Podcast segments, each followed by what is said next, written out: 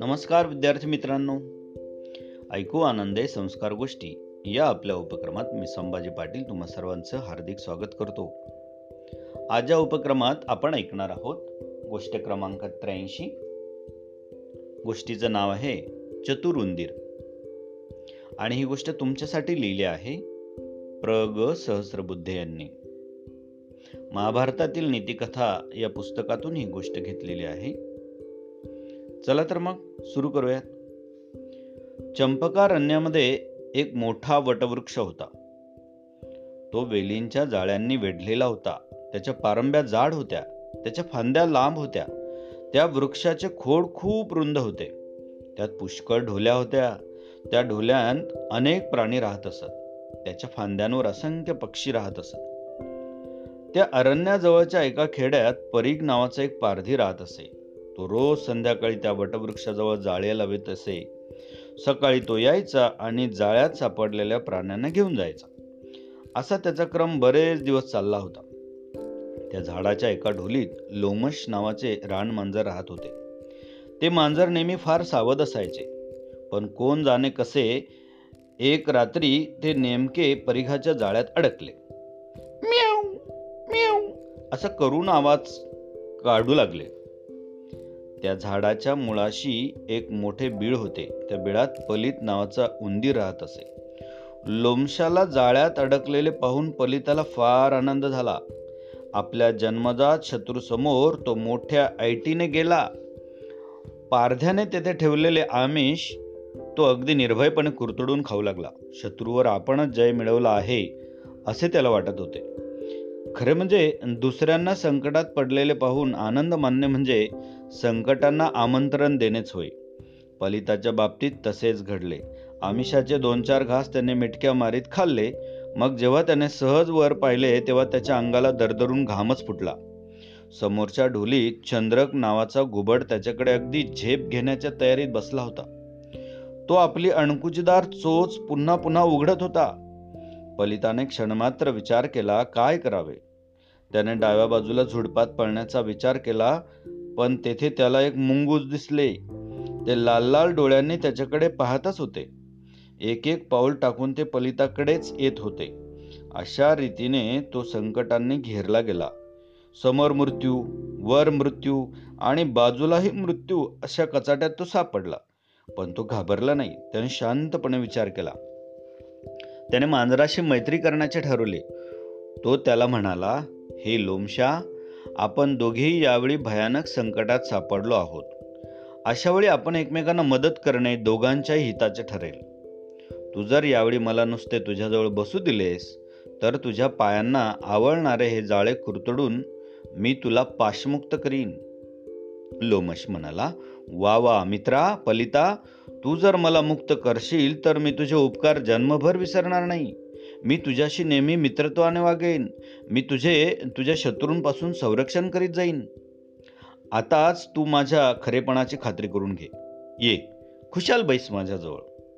पलिताने विचार केला जो जन्माला येतो तो कधीतरी मरतोच. ह्या घडीला माझे मरण अगदी जवळ येऊन ठेपले आहे. मग प्रयत्न करायला काय हरकत आहे? शेवटी जे व्हायचे असेल ते होईल. दगडापेक्षा वीट मऊ म्हणतात. त्या न्यायाने का होईना यावेळी लोमशाला शरण जाणे चांगले. तो स्वतः संकटग्रस्त असल्यामुळे पारद्याची भीती त्याच्या मनात असल्यामुळे आणि माझ्याकडून सुटका होण्याची आशा असल्यामुळे तो ह्या घटकेला तरी मला अपाय करणार नाही. पलिताने असा विचार केला. मुलाने आईच्या मांडीवर बसावे तितक्या निर्भयतेने व सलगीने तो लोमशाजवळ जाऊन बसला. उंदीर आणि रानमांजराजवळ? हे कसे शक्य आहे? मुंगूस आणि घुबड दोघांचाही आपल्या डोळ्यांवर विश्वास बसेना. हे स्वप्न तर नाही ना? असे त्यांना वाटले. त्यांनी डोळे चोळून पुन्हा पाहिले. उंदीर मांजराला अगदी खिटून बसला होता. मांजर उंदराकडे अगदी प्रेमाने पाहत होते. त्यांना आधी फार आश्चर्य वाटले. पण मग बराच वेळ झाला तरी उंदीर व मांजर मित्रासारखे बसले होते. शेवटी घुबड आणि मुंगूस दोघेही निराश झाले आणि दुसरीकडे निघून गेले. पूर्वेकडे तांबडे फुटू लागले. थोड्या वेळाने सूर्योदय होईल असे दिसू लागले. परीग नावाचा तो पारधी येण्याची वेळ जवळ आली तेव्हा पलिताने लोमशाच्या पाशातील पहिली दोरी तोडली. तो आपले काम अगदी मंद गतीने करीत होता. ते पाहून लोमश त्याला म्हणाला मित्रा तू घाई का करीत नाहीस? माझे प्राण कंठाशी आले आहेत. त्याचे तुला काहीच वाटत नाही का? तुझे ते दोन क्रूर शत्रू दूर निघून गेले म्हणून तू माझी उपेक्षा करीत आहेस का? अरे मला पाशातून लवकर मोकळे कर. तो परी घेण्याची आता वेळ अगदी जवळ येऊन ठेपली आहे. पलित म्हणाला तू माझा नुसता मित्र नाहीस. तू माझा उपकार करता आहेस. तू केलेल्या उपकाराची फेड मी अवश्य करीन. तू घाबरू नकोस गडबडू नकोस. स्वस्थ राहा. कोणते काम केव्हा करावे याचे मला उपजत ज्ञान आहे. योग्य वेळेपूर्वी जर मी तुला मोकळे केले तर त्यामुळे एखाद्या वेळी माझी प्राणहानी होऊ शकते. म्हणून मी कुरतडण्याचे काम हळूहळू करतो. तो उग्र पारधी समोर येताना दिसला की लगेच मी तुझ्या शेवटला पाश तोडीन. त्यामुळे तुला आपला जीव वाचवण्याशिवाय दुसरे काही सुचणार नाही. मग तू पटकन झाडावर उडी मारशील आणि मी झटकन माझ्या बिळात शिरेन. लोमश म्हणाला मित्रा सज्जन लोक चांगल्या कामात कधीच दिरंगाई करत नसतात. तू ज्ञानी असून असे का बरे वागतोस? तू जर असा विनाकारण वेळ घालविलास तर लक्षात ठेव पंजाच्या एका फटकाऱ्यात मी तुला ठार मारीन. त्यावर पलित म्हणाला ह्या जगात कोणी कोणाचा मित्र नसतो आणि कोणी कोणाचा शत्रू नसतो. परिस्थितीमुळे मैत्री होते. एकदा काम झाले की मग उपकारकर्त्याकडे कोणी ढुंकूनही पाहत नाही. म्हणून कोणतेही काम पूर्णपणे न करता थोडे थोडे हात राखून केले पाहिजे. तुझ्या पाशाच्या पुष्कळ दोऱ्या मी तोडल्या आहेत. एकच दोरी मी शिल्लक ठेवली आहे. योग्य वेळी मी ती अवश्य तोडीन. तोपर्यंत तू स्वस्थ राहा. याप्रमाणे त्यांचे भाषण चालू होते. तिकडे आकाशात सूर्य वर येत होता. त्याचवेळी हातात शस्त्र घेतलेला पारधी त्यांना दिसू लागला. त्याचा रंग काळा होता व आकृती भयानक होती. त्याच्याबरोबर शिकारी कुत्रे होते. त्याला पाहून लोमश अगदी कळवळून म्हणाला अरे तो पहा आपला काळ आला. पलिता तू आता उशीर लावू नकोस. मी तुझ्या पाया पडतो. मला लवकर मुक्त कर.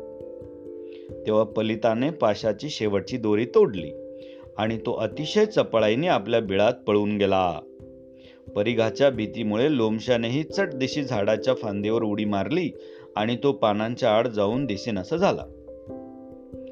पारधी त्या ठिकाणी येऊन पोहोचला. प्राणी अथवा पक्षी अडकणे तर दूरच. उलट आपले जाळे ठिकठिकाणी तुटलेले पाहून त्याला फार दुःख झाले. तुटके जाळे गोळा करून तो आपल्या घराकडे निघून गेला. पारधी फार दूर गेला असे पाहून लोमश पलिताच्या बिळापाशी आला. तो मोठ्याने म्हणाला मित्रा पलिता बाहेर ये. आपला शत्रू हारला. आपण जिंकलो. तू बाहेर ये. आपण आनंदोत्सव साजरा करूया. पलिता तू माझ्यावर फार उपकार केले आहेस. ते मी कधीच विसरणार नाही.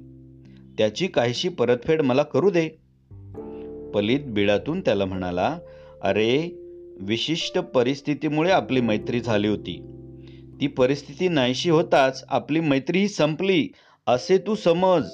मी बाहेर येताच तू मला मटकावून टाकशील. तू माझ्यापासून नेहमी दूर राहा. एवढीच माझ्यावर कृपा कर. तुझ्या गोड बोलण्याने फसण्या इतका मी मूर्ख नाही. माझा वेळ घेऊ नकोस आणि आपलाही वेळ गमावू नकोस. बरे आहे. राम राम. बालमित्रांनो मैत्री कोणाशी केव्हा आणि कशी करावी हे या गोष्टीतून शिकण्यासारखं आहे. तुम्हाला काय काय समजलं?